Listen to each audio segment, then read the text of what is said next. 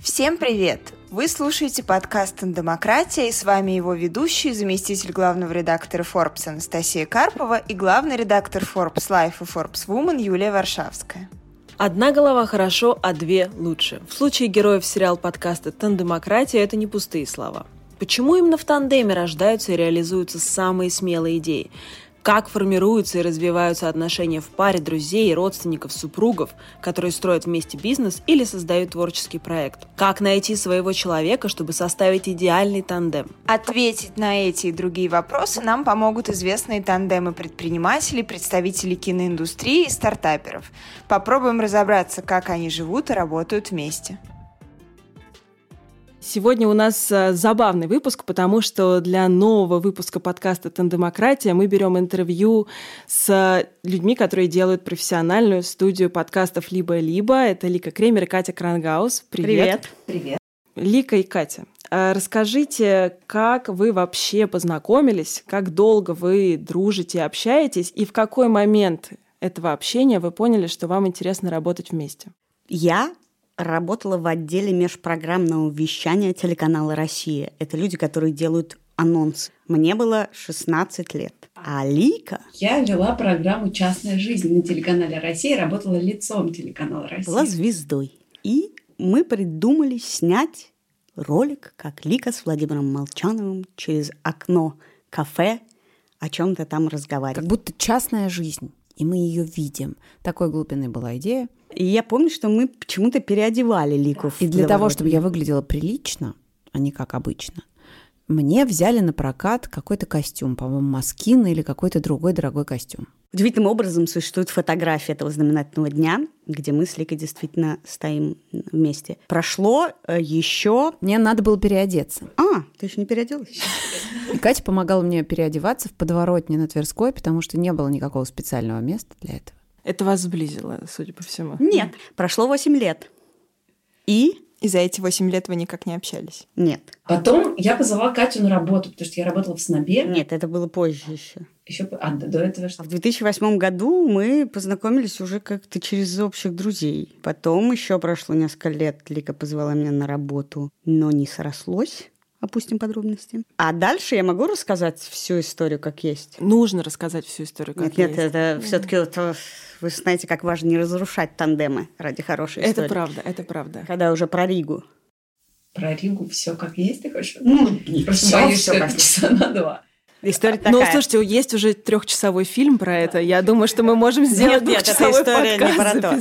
А, история была такая, что я уже жила в Риге, работала в «Медузе», и в какой-то момент мне написала наша с Ликой общая знакомая с таким сообщением, что Лика в очень плохом состоянии, не могла бы ты позвать ее на стажировку в «Медузу»? И в этот момент у меня была единственная мечта в жизни. Я, правда, была не в очень хорошем состоянии. Единственная мечта в жизни у меня была, я хотела на стажировку в «Медузе». Так, так себе это формулировала. Мне казалось, что там есть какие-то клевые люди, которые, как бы, которыми я хочу поработать, и это сейчас все перевернет. Ну, тогда всем так казалось. И это было правдой, в общем, я думаю. Мне казалось странным придумывать Лике стажировку, но, с другой стороны, там работало уже к этому моменту человек 10 главных редакторов, поэтому я подумала, что мне неловко идти предлагать это кому-нибудь, и просто позвонила Лике и сказала, что ну ты приезжай. Я была на похоронах, и это был первый в моей жизни звонок в Facebook мессенджере потому что в Facebook мессенджере тогда уже писали, но пока еще никто особенно не звонил. В общем, Лика приехала, и несмотря на то, что с похорон прошло уже некоторое время, продолжала плакать все время. Ну, все плакала. И, а я ее не так хорошо знаю. Ее спросишь. Типа, ну, там, пойдем на работу. Она плачет. Конечно, пойдем обедать. Она плачет. В общем, Лика все плакала. Но мы придумали Лике видеоотдел чтобы она плакала в кадре. Нет, мы придумали Лики видеоотдел, и Лика написала какую-то концепцию. Да, я написала концепцию видеоотдела, отправила ее руководителям Медузы. Все на нее посмотрели, нам всем очень понравилось. Я сейчас ее перечислила, она, кстати, очень, очень приличную концепцию написала, прям горжусь. Вот, и меня позвали на работу. И тут начались неприятности. Да, потому что в этот момент, когда вот уже все появился видеоотдел, и так получилось, что, ну, как бы Катя тоже участвует в жизни видеодела, Катя что-то предлагает, и я что делаю. И дальше мы понимаем, что мы все время толкаемся локтями, очень по разным поводам друг друга раздражаем. И вообще нам как бы как не очень работать вместе нормально, потому что это прямо... Бесит просто. Бесит. И еще неловко, поскольку я как бы курирую душевно и по-рабочему лику. И она все время плачет, как вы помните. Ей что не скажешь, она плачет. И уже, блин. И делает какие-то видео про инфузорию туфель. Ты опять как бы... И только... И в какой-то момент, мы мне кажется, я уже как бы так... А потом извиняюсь. Так, потом извиняюсь. Потом пытаюсь объяснить, что... Да, я помню, что Катя как-то в какой-то момент пошла со мной, говорит, пойдем пообедаем. Говорит, ты, ты понимаешь, что я не хочу тебя съесть? Я говорю, я понимаю, вроде, ну как бы я... Потому что, а, потому что, да, Катя как-то при всех стала делать мне какие-то замечания, что я как-то делаю бессмысленную какую-то фигню, а мне казалось, что, ну, я что-то бессмысленное, что-то осмысленное, просто очень много всего делаю. Короче, все было так, так, так, пока мы не заговорили про подкасты. Когда мы заговорили про подкасты, я помню, что я сказала, Лик, давай сделаем мне подкаст. И придумали мы что мы с Андреем Бабицким будем говорить про этику, про то, как новости меняют наше представление об этике и что вообще с этим делать. И я помню, как Лика заходит в кабинет начальства, а я сидела рядом с ним и слышу, что она говорит, вот есть такая идея, подкаст э, про этику, Андрей Бабицкий, Катя Крангаус. И я слышу оттуда дикий вопль никогда ничего у нас не будет делать Андрей Бабицкий, потому что до этого он просрал какой-то видеоролик.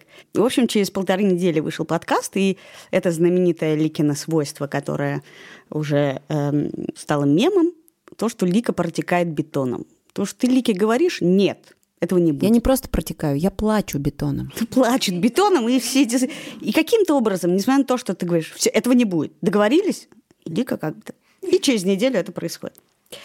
Так появился подкаст на «Медузе». Ну, а потом появился еще четыре подкаста, в том числе подкаст «Как жить». Который сначала был задуман как диалог э, Гали Тимченко с Катей Крангаус. И что-то записывали, записывали, как-то никак не получалось. И, и уже как бы к этому моменту я даже уже поняла, что я тоже хочу какой-то подкаст делать, потому что думаю, что я их только продюсирую. И Катя уже была тем человеком, который сказал, а давай попробуем втроем. И в тот момент, когда мы сели втроем, вдруг как-то все завертелось и стало получаться.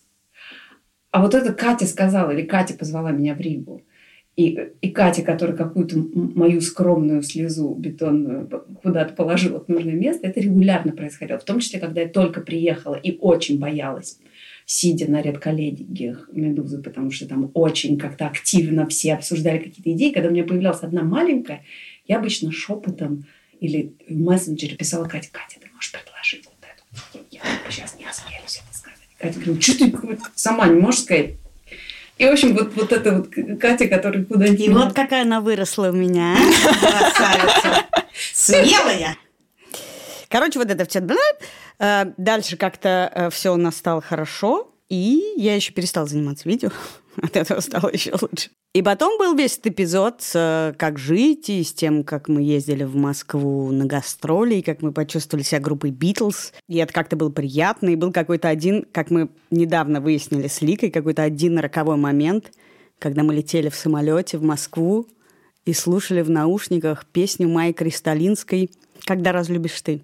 И плакали. Нет. Мы танцевали так, все полтора часа, что мы летели, мы танцевали под Ликин плейлист, мой плейлист. И в какой-то момент, когда мы приземлились, два мужика такие, а вы что, бухи, что ли? Мы очень весело летели. Абсолютно трезвые, очень веселые и совершенно счастливые.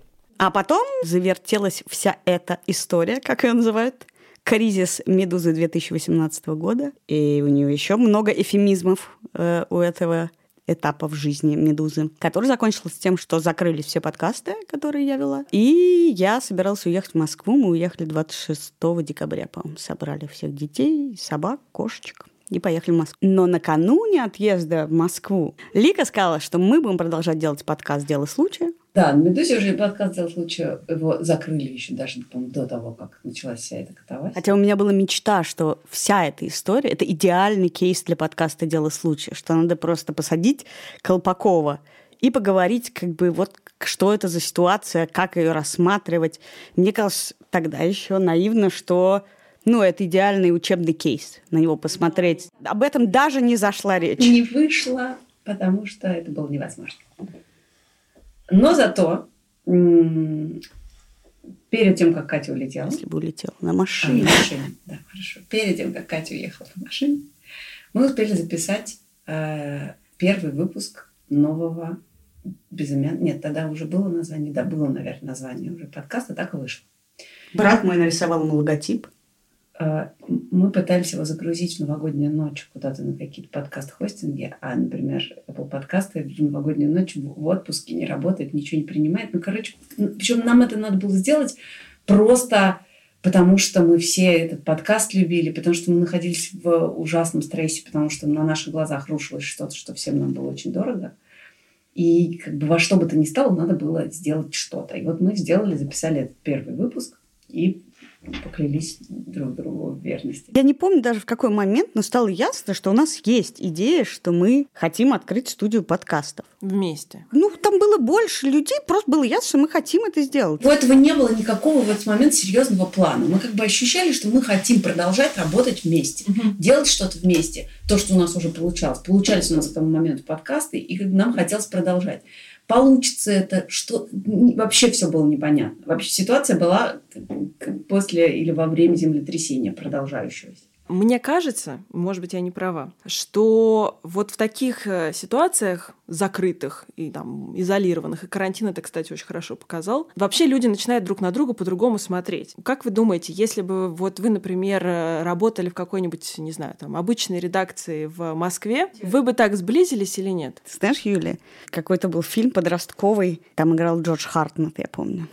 И ну, какая-то дичь про какую-то, не знаю, по- подземную змею. Которую... Короче говоря, в какой-то момент он орет там. Почему все, кого я люблю, умирают? И эта фраза, она со мной много-много лет, потому что все редакции, в которых я работала, их нельзя назвать обычными. Нет, я имею в И виду все в они заканчивались и большим количеством дружб, и большим количеством обид. Поэтому ничего не знаю про обычную редакцию, не могу У меня сказать. очень похожая ситуация, только я другой фильм вспоминаю. Я вспоминаю фильм «Белый бим, черное ухо», который после того, как у него, значит, погиб его любимый хозяин, он переходил все время к этому шлагбауму, и, бы, и, и в этом была, значит, драма.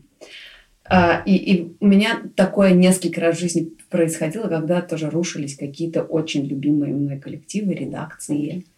И я пыталась сохранить что-то, выдернуть оттуда какую-то дорогую мне частичку и, и попытаться это воспроизвести. Ну и все-таки надо сказать, что мы с Ликой не лучшие подружки. Мы как бы с Ликой разговариваем о многих вещах и можем говорить о личных каких-то историях и о детях, но вообще-то мы никогда с Ликой никакой супер близкой дружбы у нас не было. Вообще мы, мне кажется, чем дальше, тем лучше друг к другу относимся. Это, это, как это очень важный феномен, про который, мне кажется, нам надо сегодня поговорить. Да. Мы сейчас, если залипнем на эту историю, мы очень долго будем рассказывать подробности.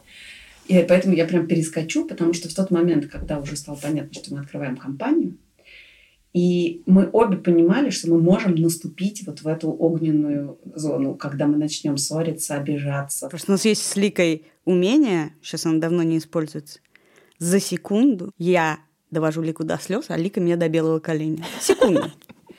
Вот. И зная эту необычную нашу способность, мы первое, что мы сделали, мы пошли к юристу-модератору. Так это называется. Нет, не модератор, как это называется? Эм, Медиатор. Мы пошли к медиатору. который заключает корпоративный договор, и для этого такая немножко корпоративная психотерапия, когда э, парная, когда с тобой разговаривают, э, чтобы понять, э, правильно ли вы друг друга понимаете и как вы будете действовать в ситуациях, если кто-то захочет выйти из бизнеса или что-то. И это долго длится. Это длится два дня, там по пять часов или что-то такое. То есть это какая-то специальная сессия. Да, правильно? это сессия, там условно из стаи вопросов, может быть, меньше, которые тебе задает медиатор, для того, чтобы нащупать ваши болезненные места. Те места, в которых вы можете развалиться. Вот по, трещина пройдет вот по этому месту, если вы будете расходиться. Мы договорились, долях, а кто умрет, не умрет, вы. Полчаса, наследство, все, полчаса Ор стоял по поводу того, что Лика сказала, что она хочет э, контролировать, кто расшифровывает те аудио, которые мне нужно расшифровывать, а я орала, что никто не будет э, контролировать моих А можно мою версию? Я сказала, что я буду контролировать найм сотрудника, а Катя сказала, ты что, и расшифровщиков будешь мне утверждать? Это гениально. И как... И... По всем остальным вопросам Да, ну, как, договорились. вот когда мы поняли, что э, то, те места, где мы спорим, выглядят реально смехотворно на фоне всего того, в чем мы согласны. Там было еще одно больное место про выход из бизнеса. Про, даже не выход из бизнеса, а как бы прекращение работы. Что у Лики есть некоторые обязательства, сколько лет она должна быть э, да, генеральным директором компании. И у Лики был вопрос, не сольюсь ли я раньше. И все, что мне нужно было сказать, да, конечно, я буду с удовольствием. А я сказала, ну, если меня позовут в Дисней писать сериал «Последователю Карасику», моя детская книга, то, конечно, я сольюсь. И, и как бы тоже на этом месте мне хотелось отстоять это, что если Дисней меня зовет, то я имею право. Да, а медиатор говорил, подождите, ну вы слышите, что она вам говорит? Она вам говорит, скажи, что ты со мной, и мы пойдем вместе в это светлое будущее. Это очень похоже на то, как люди женятся, если честно. Это только круче. Потому что у тебя нету никакой ежедневной рутины, потому что работа, она гораздо веселее рутины. Но вам удалось все-таки договориться вот этого медиатора. Я, опять же, да, слушала внимательно сегодня только выпуск э, подкаста вашего, где вы об этом рассказываете, и там заканчивается все не очень понятно. Вы договорились или нет? Тогда еще заканчивалось не очень понятно, хотя мы вроде обо всем договорились, но с тех пор периодичность наших стычек просто сошла на нет. Мы, то есть раньше там мы могли еще даже начиная работать, мы могли там ну раз в две недели там из-за что-нибудь повздорить там или как-нибудь наорать друг на друга при всех сотрудниках, которые потом нам еще говорили, что вообще-то их очень не обижает, что мы при них ссоримся, и они считают, что это неприлично. Но потом это стало там ну раз в два месяца. И в какой-то момент вдруг стало ясно мне, не знаю, как Лики, что те самые свойства, которые вгоняют меня в бешенство, я ими не обладаю, и они дико удобны для э, веде- ведения дел с партнерами. Вот это вот протечь бетоном, и, с- как бы, и вот это вот все, и вот это вот. А я просто э, гораздо резче человек. И вот если надо Лике сказать, давай, там. Это я могу. А вот это разговаривать с партнерами и елозить, я, например, ужасно не люблю, мне хочется сразу и по- послать. И мне кажется, мы стали как-то просто направлять, не сталкиваться и не заниматься одними делами, где у нас может быть э, какой-то конфликт, а заниматься... Ну, я думаю, что это связано еще с тем, что количество дел просто стало таким большим, что э, нам не до этого. Мы очень в этом смысле научились уважать свойства и территорию друг друга. Под свойствами я понимаю, что я могу, например, долго-долго, терпеливо что-то делать. Я терпеливый человек. А Катя существует вспышками. И я могу как бы раздражаться, что Катя там не бежит долгую дистанцию со мной рядом все вместе. Но я знаю, что в ту короткую вспышку, которая она придет, вспыхнет, загорится и что-нибудь такое предложит, я это потом еще могу долгую дистанцию использовать. Как бы это очень удобно. Мы пристроились друг к другу. Главное, у нас есть правило с Ликой, что мы не разводимся одновременно и не впадаем в депрессию одновременно. А если это случится, что у вас есть какой-то третий... У нас есть Третий глаз, третий медленный, медленный и ровный главный редактор Андрей Борзенко не впадает в депрессию. Волшебный человек. Он такой человек нужен каждому вообще в жизни. То есть, если у вас возникают какие-то ситуации, в которых вы не можете договориться, то Андрей приходит вам на помощь. Да, это всегда в этом смысле удобно, э, когда у тебя есть человек, к которому ты можешь прийти за советом, если... Нет, ну какие-то решения мы принимаем втроем. Первое время Андрей смотрел на нас просто и думал, господи, куда, как в этом мире бело- попал?» белого гетеросексуального цисгендерного мужчину он оказался, значит, между двумя абсолютно безумными женщинами, которые все время орут. Но теперь, мне кажется, он уже смело нас разводит. Бизнес вы замутили для нашей страны новый во многом. А, у вас не было никаких гарантий, что он выстрелит, что он будет приносить вам а, достаточно доходов.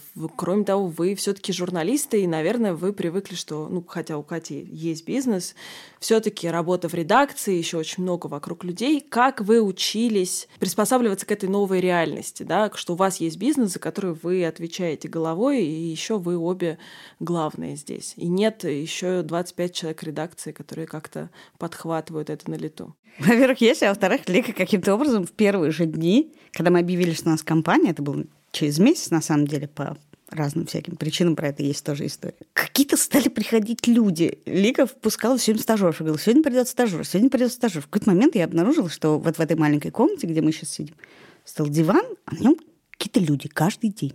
Некоторые из них повторяются, некоторые новые. Потом я смотрю, некоторые из этих людей уже в микроволновке обед себе греют. Я думаю, хрена себе, кто эти люди, что они делают? Ну, Лика как бы все время с кем-то разговаривает, все у нее какие-то гешефты тут-тут. И один из этих людей в очередной раз, когда мы орали, вот так мы сидели треугольником с Ликой и Андреем и обсуждали, что либо выйдет, либо нет. Нет управляющего продюсера, который бы все это контролировал, и все, значит, у семи нянек. Вдруг один из этих каких-то вечно сидящих людей на диване сказал, можно я помогу? И теперь это наш э, дико сильный, крепкий редактор и продюсер Юлия Яковлева, которая взяла на себя огромное количество подкастов. И таких э, молодых и очень клевых людей за тот год, что мы работаем, ну сейчас уже чуть больше, выросло прям несколько человек, ну типа человек пять, которыми я сейчас восхищаюсь, хотя вроде как мы, ну они на наших глазах вот таким стали. Паша, э, звукорежиссер, который приехал несколько дней назад из Барнаула в Москву жить, написал, когда мы тоже еще до студии. Да, я написала в телеграм-канале, кто хочет бесплатно поработать, хотим тут что-то клевое сделать. Делали подкаст «Собак съел дневник» Он был детский. один из тех, кто откликнулся, и вот теперь он с нами. А первый подкаст так вышло, который тоже был еще до студии. Просто мне ВКонтакте написал какой-то чувак. Я ВКонтакте открываю раз в полгода. Типа, что-то у вас там на «п» какие-то неправильные фильтры стоят. Хотите, я вам поставлю на «п» фильтр? Я думаю, блин, господи. И я в таких случаях Лики, Теперь это главный звукорежиссер нашей студии Ильдар Фатахов. который приехал из Ноябрьска в Москву Да. Я- но это, это классная история, но это не совсем ответ на А вопрос. Я спрашивала о том, как вы привыкали к тому, что вы теперь... Потому что это стресс. Вот я спрашиваю о том, как вы Ну, переживали это, такой, это стресс. хороший адреналин. Это такой адреналин, который ты думаешь, ну, побежали. И ты бежишь и на ходу жонглируешь. Но это с одной стороны. А с другой стороны, что меня до сих пор поражает, у нас эм, с самого начала, когда стало понятно, что теперь нужно делать компанию, нужен какой-то бизнес-план, эм, мы пошли, я пошла к нашему другу Саше Мансили, который помог мне сверстать на три года бизнес-план. И я не знаю, как это получилось. Он мне просто задавал вопросы, что сколько стоит, сколько Ну, не просто он работал в Маккинзи. Да, и- но он очень да, опытный, чуткий и крутой чувак. Но он задавал мне вопросы про то, сколько что стоит, как что будет устроено, сколько мы хотим подкастов. На все эти вопросы у меня были какие-то ответы. А, И дальше он сверстал нам бизнес-план на три года. И мы сейчас все еще, уже второй год пошел, мы все еще в этом плане немножко его опережаем, приятно для себя. Но мы, как как будто у нас нарисован э, этот, да, дорожка нарисована. Не, не, не то, что ее перепридумываем каждую секунду. и потом, если говорить э, про, про наши какие-то отношения в этом смысле, то у нас разного типа тревожность с Ликой. Поэтому, когда один находится в какой-то дикой тревоге, у другого всегда есть успокоительная какая-то мысль. Я вот вчера ровно звонила Лике, я не сказала ей, что я была с похмелья, а когда у меня похмелье, у меня всегда дикая тревожность. И я ей стала говорить, значит, что вот тут, тут, тут, а так, тут, тут. И буквально как в карточной игре в какой-то момент я поняла, что ну бито, все. Это был один из немногих раз, когда мне удалось быстро и эффективно Катю переубедить в том, что все хорошо. Но иногда бывают другие случаи. Звонит Лика и говорит, такая проблема, такая проблемка, что мы тут немножко напутали, я не прочла, юристы не прочли, все не прочли. Короче, мы должны 5 миллионов налоговой. Я говорю, ну не беда, Лика. Ну ничего, ну вот так. А чем закончилась эта история? Тем, что мы отдали денег налоговой, отдаем. Продолжаем отдавать, но пар- параллельно я со своей активностью уже, мне кажется, мы вот-вот сейчас эти деньги заработаем. Так что Мне кажется, мы как-то действительно по-человечески относимся друг к другу. И если, ну, как бы один просрал 5 миллионов, то ничего, Дисней мне потом заплатит за сериал. Я уложу. Настя, задай какой-нибудь прекрасный бизнесовый вопрос, а то я со своей психологией сегодня. Что произошло с вашим бизнесом вообще, как только началась вся эта пандемия? Скорее всего, от вас ушли рекламодатели. Уйти они не могли. Мы их не успели отпустить, они увязли. Нет, с рекламодателями, как ни странно, все неплохо получилось, потому что мы очень много а, заключили договоренностей до начала пандемии, а, так что мы были, в общем, в порядке. Мы в этом смысле действовали и действуем, и Лика не может остановиться по принципу «хватай все». И Лике мы поговорим с ней отдельно потом после записи. Она, как бы, сегодня приходишь на работу, она говорит, ой, я записала уже один подкаст, продала, и надо его только смонтировать, что-нибудь сделать. А, И Лика как бы вот этот сам, как хомячок, э, значит, бобер набирает себе в клеточку побольше запасов, и в какой-то момент там чуть-чуть упали прослушивания в начале, чуть-чуть э, заморожены некоторые маркетинговые бюджеты и маркетинговые люди, которые должны их давать нам. Но мы, на самом деле, как мне кажется, наша работа на самом деле стала эффективнее, потому что в момент начала, вот самое начало карантина, было заказано, типа, не знаю, 30-50 диктофонов. Все, у всех людей, которые ввели к тому моменту там 11 подкастов по несколько человек, были оборудованы домашние микростудии.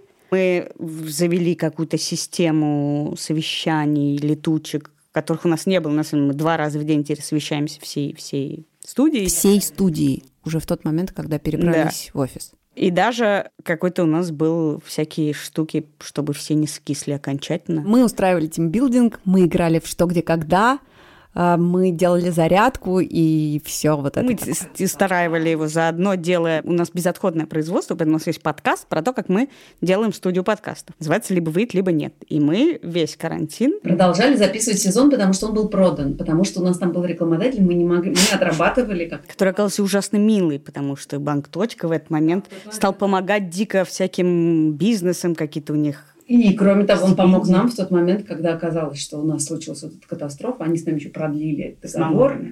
И, в общем, они нас очень поддержали, в том числе просто деньгами. А вы можете немножко рассказать, как у вас вообще устроен, собственно, этот бизнес? То есть для, я предполагаю, что для э, рандомного слушателя э, подкастов Forbes не очень понятно, что такое студия подкастов и из чего она состоит. Делаем, вот у меня здесь где-то есть, вот она стоит, «Производство консервов из языков». Это книжка, которую мне когда-то подарил Владимир Яковлев, когда я еще работала в СНОБе. Это, значит, про то, как делать консервы. Мы делаем консервы, только мы делаем консервы с историями. Значит, как, в чем бизнес? Мы делаем э, подкасты, которые мы придумываем, мы производим сами. И если этот подкаст хороший, у него неплохая аудитория, туда приходит рекламодатель. До его запуска туда приходит рекламодатель, когда нет еще никакой аудитории, потому что мы знаем, что она будет. Это второй вариант. Мы запускаем подкасты вместе с партнерами. И э, это такие пар- ну, это прям полноценное партнерство, когда мы запускаем сразу с первого выпуска подкаст вместе с кем-то. И, наконец, третье, а, нет, еще два. А, Третье – это мы делаем подкасты для брендов. И четвертое – это мы делаем подкасты для площадок. Ну, то есть, по сути, тоже для брендов. Ну, мы даем эксклюзивные права на размещение, чтобы с помощью это- этого подкаста э, площадка набирала аудиторию подписки. Так было с историями русского секса, которые принесли им 2 миллиона прослушиваний И на вышли данный момент. эксклюзивно на Яндекс.Музыке. А какое из этих направлений э, для вас ключевое? Ключевое первое. Оно как бы самое здоровое. Другое дело, что как раз что изменилось в момент пандемии, в момент кризиса, мы, э, у нас чуть уменьшился доход из первого, но мы Ну, зато поясни, уже увеличили, все да. забыли первое. Мы, мы меньше стали зарабатывать с помощью рекламы, но так как ровно в этот момент очень многие проекты и компании были вынуждены э, перейти в digital, как у них это называется, то есть перейти в, в онлайн, съемки стали дорогие, то есть они сократили, например, свой бюджет на YouTube, но пр- продолжили хотеть рассказывать какие-то истории про себя или записывать интервью, они стали делать это в форме подкастов. И мы стали запускать подкасты с компаниями или делать подкасты для компаний. И эта часть нашего дохода и эта часть нашей деятельности, она увеличилась. Хотя, конечно, ключевая первая. В первом случае мы медиа, а во втором случае мы агентство. И нам, конечно, интереснее быть медиа. А как сделать хороший подкаст? И что вам обеим, э, может быть, у вас разные в этом смысле ключи, э, дает возможность сделать хороший подкаст, который зайдет? Ты говоришь, что ты знаешь, что он зайдет, и ваш рекламодатель знает. Почему? Хороший подкаст – это подкаст, в котором что-то происходит. Зачем интересно следить? Если в эпизоде подкаста что-то случилось, если тебе хочется эту историю слушать или тебе хочется следить за тем, подслушивать, что там происходит, это хороший подкаст. То есть это эффект сериала такой. Ну, подкаст это в некотором роде аудиосериалы и есть. Они могут быть э, в виде интервью, а могут быть в виде в долгую рассказанной истории. Или в виде там, сериала, где каждая серия имеет своих героев. Ну, да, это, конечно, сериал. Ну, ты спрашиваешь такой вопрос, что такое хорошая книжка, хороший сериал или хорошее кино. Что такое хорошая история? Подка- хороший подкаст это, это, это то, зачем тебе интересно следить. Это может быть как э, разговорная штука, когда два человека так или три человека так разговаривают, что ты чувствуешь, как будто это твои лучшие друзья, и, и, и, и ты все время с ними и подсаживаешься. Или это очень хорошая история. Что такое очень хорошая история? Ну, это хорошо рассказанная, увлекательная история. Это герой, которым тебе хочется сочувствовать. Это истории, с которыми ты себя соотносишь. Если отвечать, ну, э, это как бы такой содержательный, бессодержательный ответ. У нас есть какие-то э, идеи по поводу того, что все-таки аудитория подкастов пока не очень большая, не гигантская, это не YouTube. Поэтому, например, появился подкаст «История русского секса», потому что заходить надо широко. Нам нужна широкая воронка, потому что э, вход это немножко тяжелее, это новая рутина, люди не привыкли это делать. И нам надо грести широко. Есть секс, есть отношения, есть работа, есть какие-то темы, которые широкого спектра задевают аудиторию. И мы сейчас на данный момент стараемся э, эти широкие аудитории брать, а суперрусские пока не брать. Мы начинали, у нас была фраза любимая «everybody podcasting», Nobody, everybody is podcasting, nobody is podcasting. Это Да. карикатура с Нью-Йоркер, по-моему.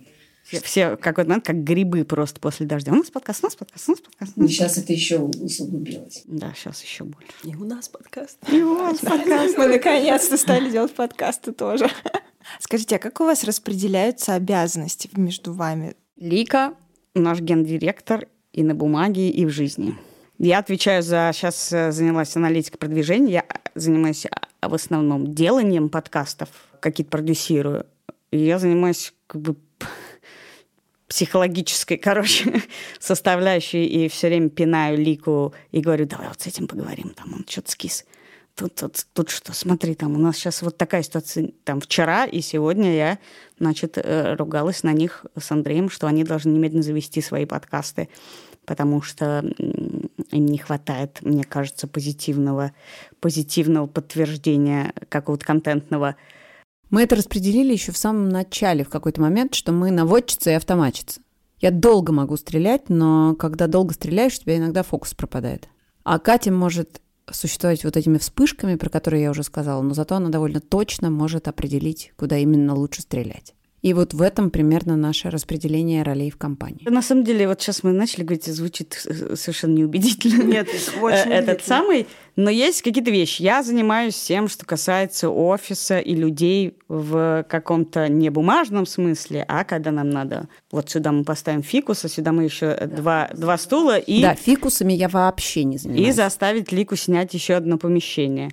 Я включаюсь в какие-то проекты, когда там нужна помощь, и вс- всякие ключевые решения тоже. У нас э, есть несколько правил по разным процедурам. Есть, например, правило три единства. Правило такое. Каждый проект, который мы берем, должен ответить утвердительно на два из трех вопросов. Принесет ли он нам деньги, принесет ли он нам славу и расширит ли он аудиторию подкастов. И когда Лика, Лика Хомячика, значит, набирает проектов, я иногда прихожу и стучу ей по голове этим триединством. А иногда меня начинает тревожить как бы миссия, куда мы идем. Что вот мы придумали, значит, какую-то идею, чего мы хотим.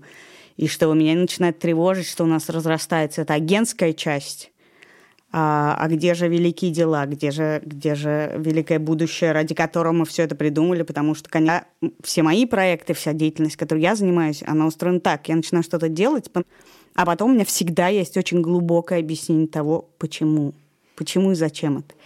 И в случае подкастов э, у нас тоже есть эта миссия, мы учимся слушать и слышать друг друга, и мне кажется очень важным не забывать о том, что медиа для нас, конечно, очень важная составляющая этого. Но при этом а, я вот то, что я наблюдаю со стороны за нами с Катей, я понимаю, что даже за это время, что мы вместе работаем, мы еще друг у друга подзаняли каких-то качеств. И это относится в том числе даже к интонации, к речевой. Я знаю, что я стал говорить, может быть, немножко резче, а Катя немножко мягче. Но Это просто очень понятный пример. Да? А, а таких штук гораздо больше. Мы друг у друга, кажется, многому учимся еще в процессе.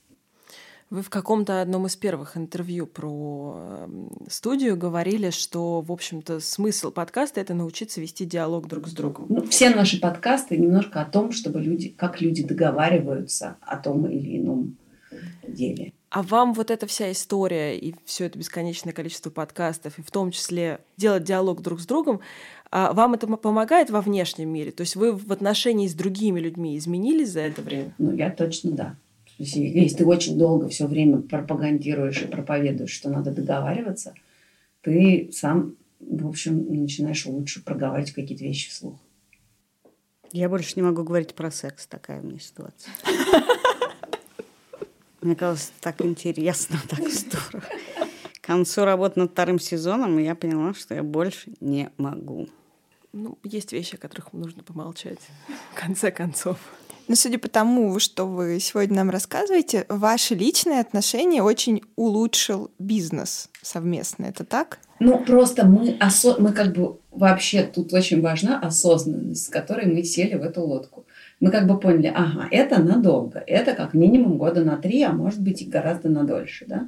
Это значит, что нужно как бы немножко риски хеджировать, это называется, да? хеджировать риски.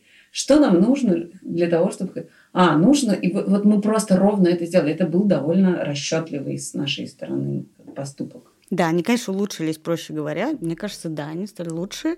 Комически, как бы иронически лучше научились комментировать действия друг друга и мы много обсуждаем, как правильно выстраивать э, отношения с сотрудниками, как разговаривать, э, как давать обратную связь. У нас еще наши сотрудники делают лучше. Вот правда, когда тебе какие-то люди, с которыми ты работаешь, молодые, симпатичные, вдруг начинают говорить, что как, когда вы при нас ссоритесь, это неприлично, те как приходят. Потом эти же самые люди, например, могут вдруг сказать, что не надо там так разговаривать или так ну, чего-то называть.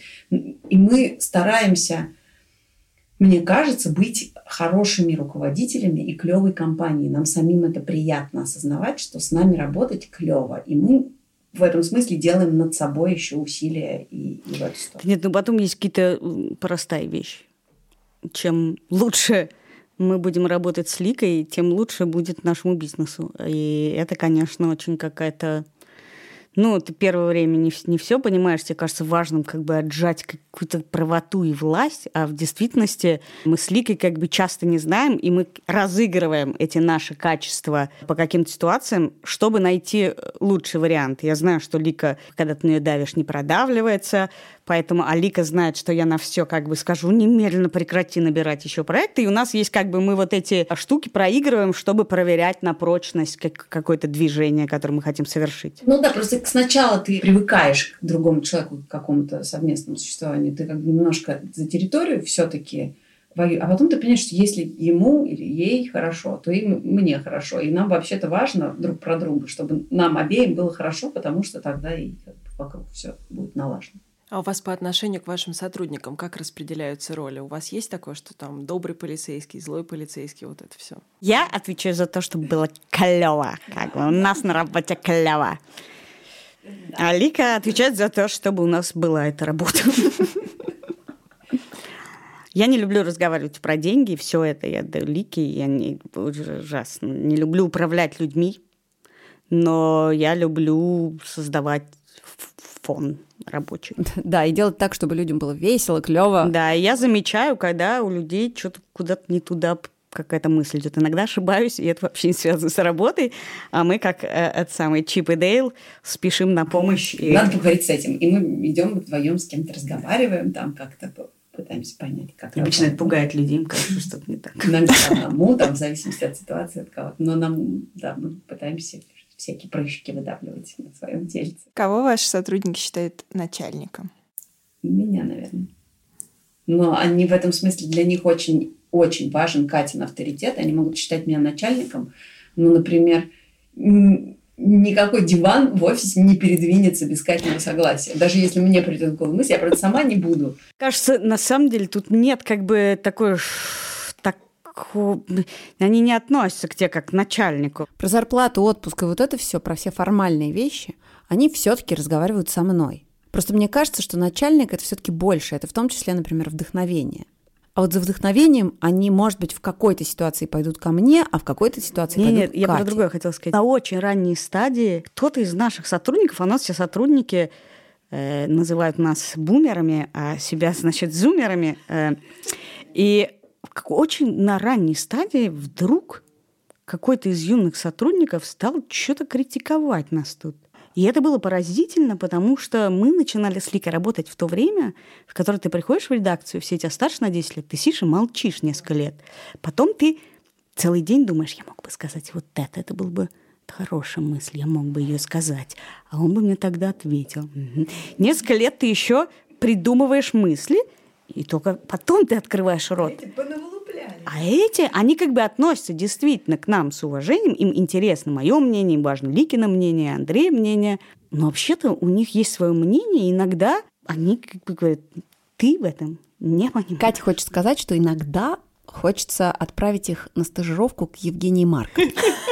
Да, э, и, и поэтому мне кажется, что они, безусловно, мы для них авторитеты, но наше мнение не является для них законом. То есть иногда мы можем сказать, мы сказали нет, и все.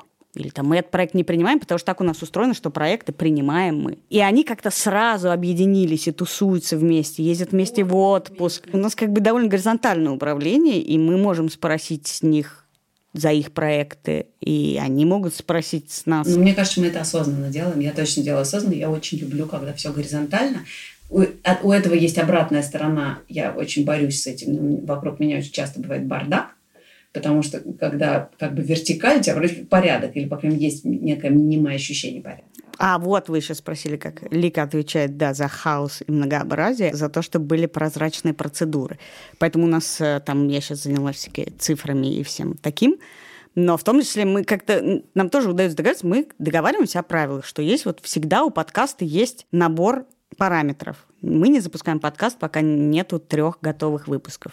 У каждого подкаста есть продюсер, редактор и звукорежиссер и так далее, так далее. И постепенно Лика как бы накидывает э, бумажки на свой стол, а я, значит, разминаю медленно вспышками и раскладываю по кучкам и как бы формулирую какую-то схему. Я люблю думать и формулировать в итоге какую-то схему из того, что у нас сейчас происходит. И тут у нас компетенции ужасно переплетаются, потому что вроде бы, мне кажется, даже из первой части нашего разговора можно было бы подумать, что Катя, значит, вспышками, а я за порядочек. А вы видите, что сейчас на самом деле все перевернулось, потому что я тоже, я, я за беспорядочек, а Катя за порядок. Я как бы Лика за порядочек, а я за порядочек в Ликином порядочке.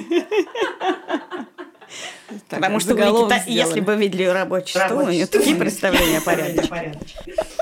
А расскажите, а вам э, важно вообще строить свой бизнес?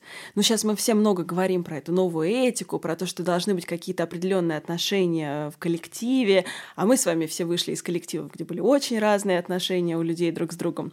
Вот для вас все эти новые правила это важно и Я так вам скажу. Недавно э, в качестве одного из мотивирующих развлечений я придумала, что э, раз в неделю я э, у меня есть самодурская бутылка просека, которую я кому-нибудь даю.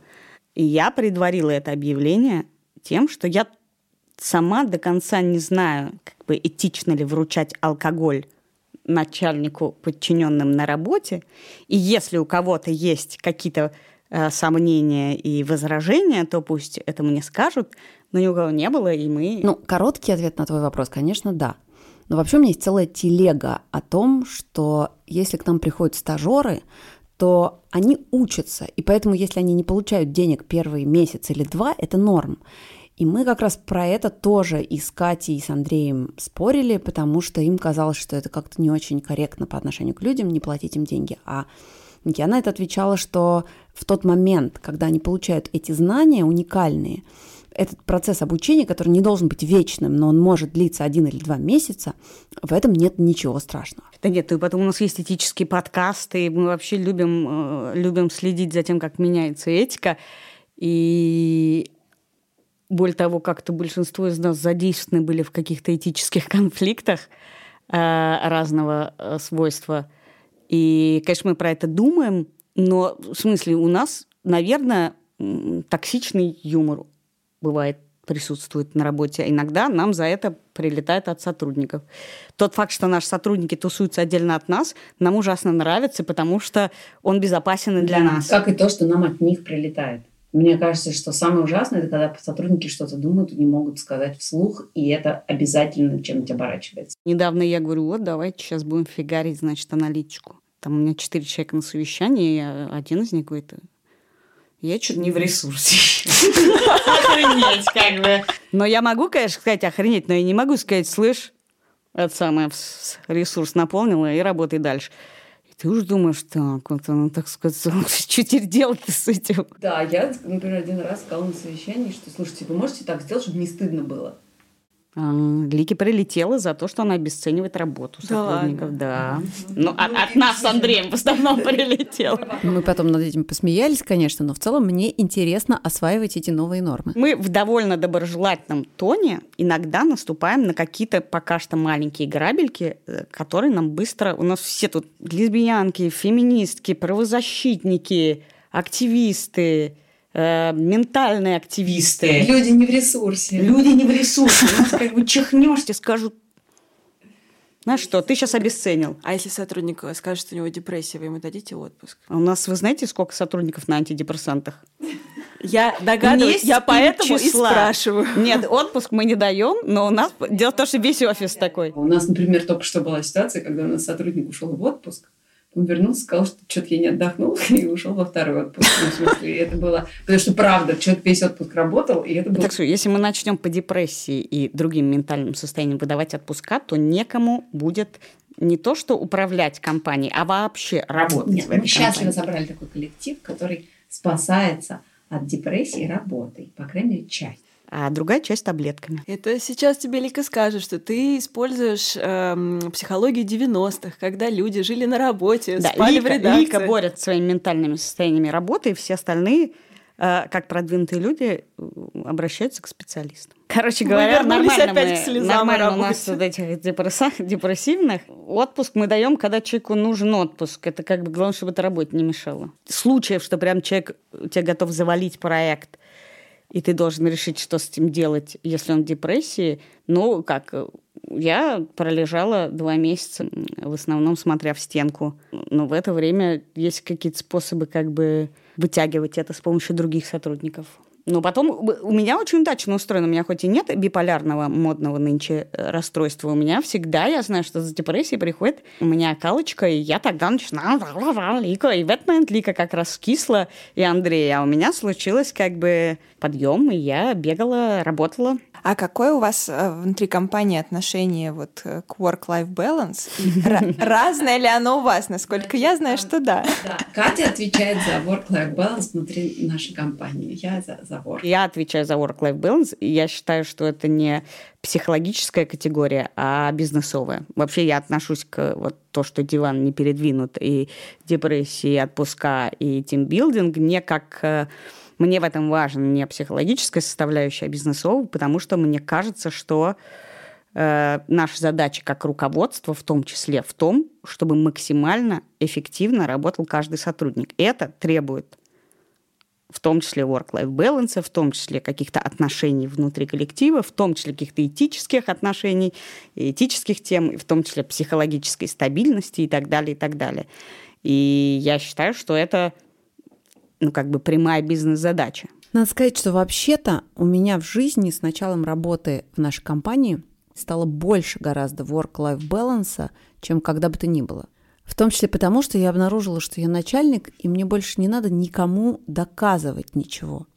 Я и есть тот человек, которому надо что-то доказывать. И это вроде бы какая-то простая вещь, но я как-то довольно поздно для себя ее обнаружила. И это довольно удобно. Вот это вот разграничивать и никому не пытаться понравиться. Оказывается, так можно было. Work-life balance – это такая же составляющая хорошей работы, как э, правильно подобранная зарплата, красивый офис и, и, и многое другое, из чего состоит удовольствие на работе. Если бы вам вдруг сейчас э, нужно было открывать, каждый из вас, другой бизнес – новый бизнес. Вы бы сделали это вместе? Какой? Как, да, как бы тут, тут очень сложно. Ну вопрос. вот вы бы в следующее и в новое путешествие вместе пустились? Это у нас это-то еще на а ходу. Мы, честно это... говоря, настроены вот на какие-то... То есть если бы ты сказал, что это такой бизнес, который надо вот сейчас открыть, и там типа еще три года про его провести. Он там на три года, так бы я сказала, а так как бы неопределенный бизнес, непонятно про что. Я вам честно скажу, у меня два бизнеса, я, я, бы, я бы вообще в разведку не пошел. Я не хочу новый бизнес. У нас сейчас этот э, как бы на волне. Нам надо... У нас много планов э, по этому бизнесу, и с чего вдруг... Ну, то есть я бы не открыла с Ликой сейчас бизнес, потому что у нее уже есть бизнес, и у нее нет времени на другой бизнес. Так, Но, это, ну, скорее... если ты имеешь в виду, типа, на готовы сейчас, ли вместе готовы работать, ли вместе да. дальше работать, допустим, как если бы сейчас мы заново открывали компанию, думаю, что готовы. Да.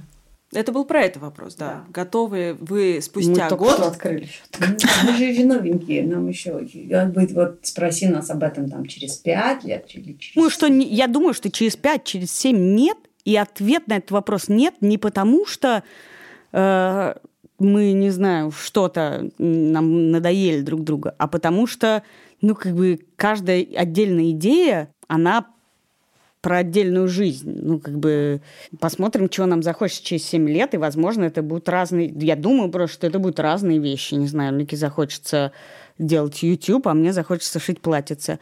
Вряд ли, но такое может быть. И дальше уже, ну, как бы это вопрос просто подобности. Мы горели с Ликой одновременно подкастами, и сейчас по-прежнему мы горим. Э, может ли быть такое, что через 7 лет мы будем гореть одним и тем же? Хрен знает. У меня последний вопрос. Какие слабые стороны друг друга вы усиливаете?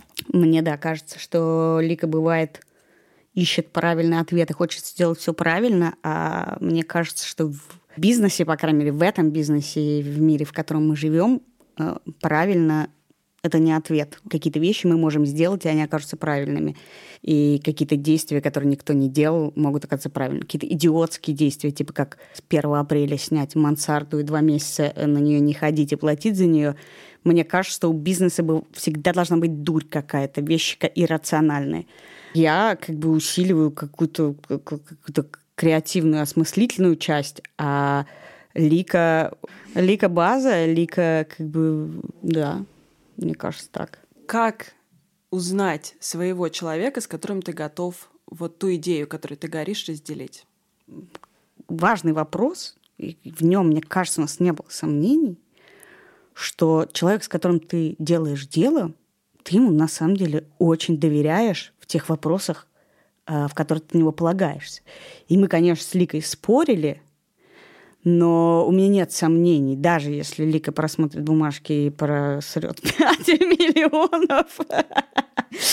У меня нет сомнений, как бы, и Лика знает, что я учусь делать этот бизнес. И я знаю, что Лика учится делать бизнес. Но я абсолютно доверяю Лике в том, что для нее это такая же важная штука, как для меня. И Лика знает, что если надо там, не знаю, придумать что-то, и придумать, куда мы движемся, и понять, как честно поступить или как классно поступить, или куда нам двигаться, ну, как бы мы знаем, что весь потенциал каждого из нас направлен на это дело в той мере, в которой он у нас есть. Ну, да, это вопрос на самом деле про ценности. Если у вас ценности с этим человеком ну, основные, главные совпадают, то, скорее всего, стоит попробовать. Пошловато звучит, но и я, и Лика, мы знаем, что мы очень стараемся сделать жизнь друг друга лучше и, и эту работу лучше. И, и мы как бы, ну, мы стараемся. Где-то получается, где-то не получается, но мы знали изначально, что мы очень хотим, чтобы у нас получилось.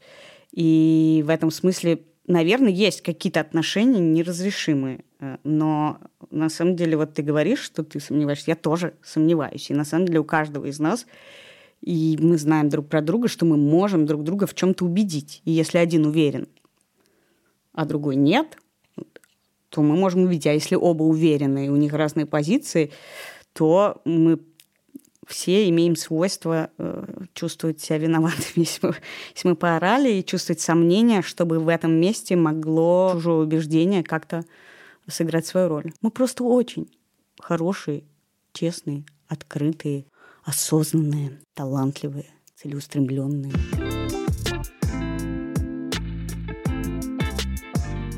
Всем спасибо и пока. Это был подкаст «Демократия» и его ведущий заместитель главного редактора Forbes Анастасия Карпова и главный редактор Forbes Woman и Forbes Life Юлия Варшавская.